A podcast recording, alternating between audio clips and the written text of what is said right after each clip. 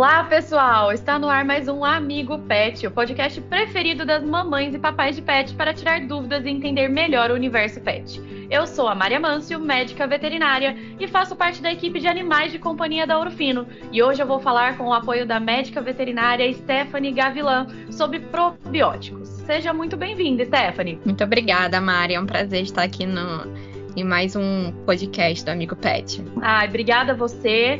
E hoje a gente vai falar com os papais e mamães de pet, que já devem ter ouvido falar que o intestino é como se fosse o segundo cérebro, né? Isso porque a microbiota saudável, ela tem sido relacionada com o bom humor, bem-estar e até o aprendizado dos nossos cães, inclusive de nós humanos também.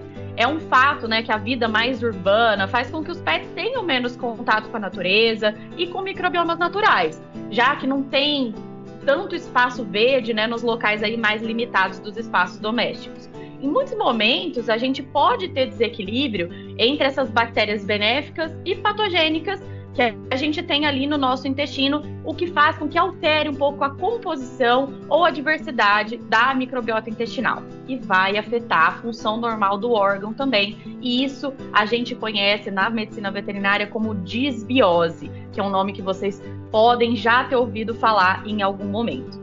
E é aí que entram os nossos queridos probióticos. E vamos precisar do apoio da Stephanie hoje. Stephanie, explica pra gente, por gentileza, o que, que são esses probióticos. Claro, Mari. Então, os probióticos nada mais são do que micro-organismos vivos, né? E que nós podemos fornecer na dieta dos cães e dos gatos e que vão atuar de diversas formas no, no organismo desses pets. Então, eles podem atuar na síntese, né? Na formação de vitaminas e aminoácidos que vão ser utilizados, né? Por esse animalzinho.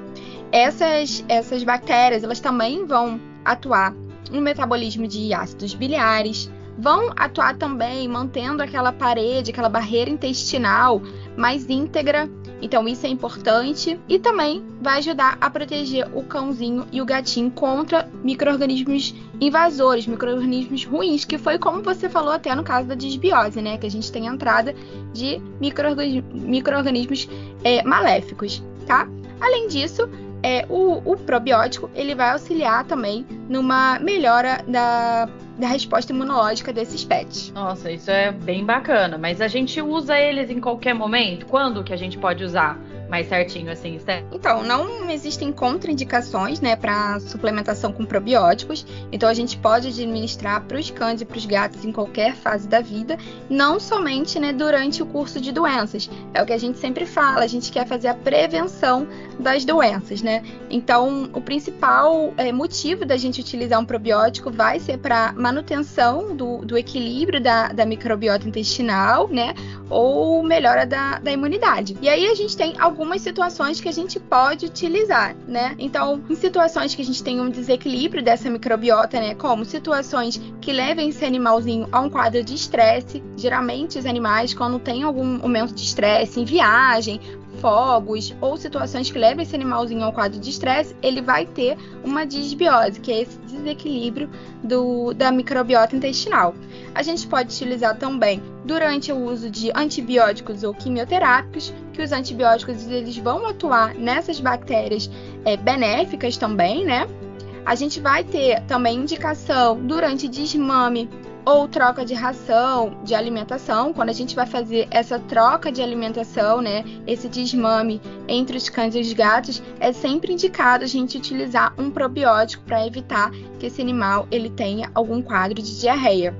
No caso de pós-viroses também a gente super indica, né, para a gente poder melhorar a imunidade desse animal e situações como feiras de, exposições, é, em casos de pós-cirurgias, pós-parto ou realmente em qualquer quadro onde esse animalzinho ele venha ter uma diarreia, né? Que aí no caso ele já está com alguma doença e a gente precisa usar o probiótico para é, como coadjuvante no tratamento.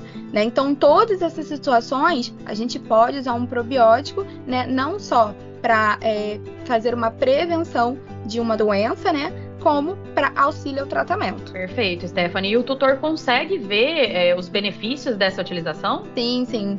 É, diante né, dessas, de, dessas situações que eu falei, né, desses quadros de estresse, é, enfim, de todas essas situações que eu, pontu, que eu pontuei, a gente tem inúmeros benefícios do, do uso do probiótico, né? Então a gente pode utilizar também para fortalecer essa microbiota intestinal, fortalecer esse sistema imunológico e auxiliar também no combate de doenças. Perfeito.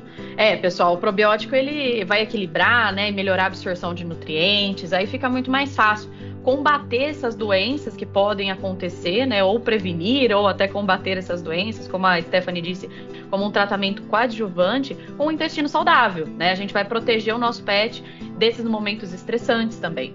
E Stephanie, quem está nos ouvindo agora adora uma dica. Nosso pessoal aqui adora dicas. Então, pensando em probióticos, você tem alguma coisa para compartilhar conosco hoje? Claro, eu tenho uma dica super importante. A Ourofino Saúde Animal, ela tem o Biocanis, né? Ela conta com o Biocanis como um produto no seu portfólio, né? Que é um gel probiótico, né? Ele tem algumas cepas bacterianas, como lactobacilos, é, bifidobactério, enterococcus, que são cepas que são indicadas em qualquer dessas situações que a gente pontuou.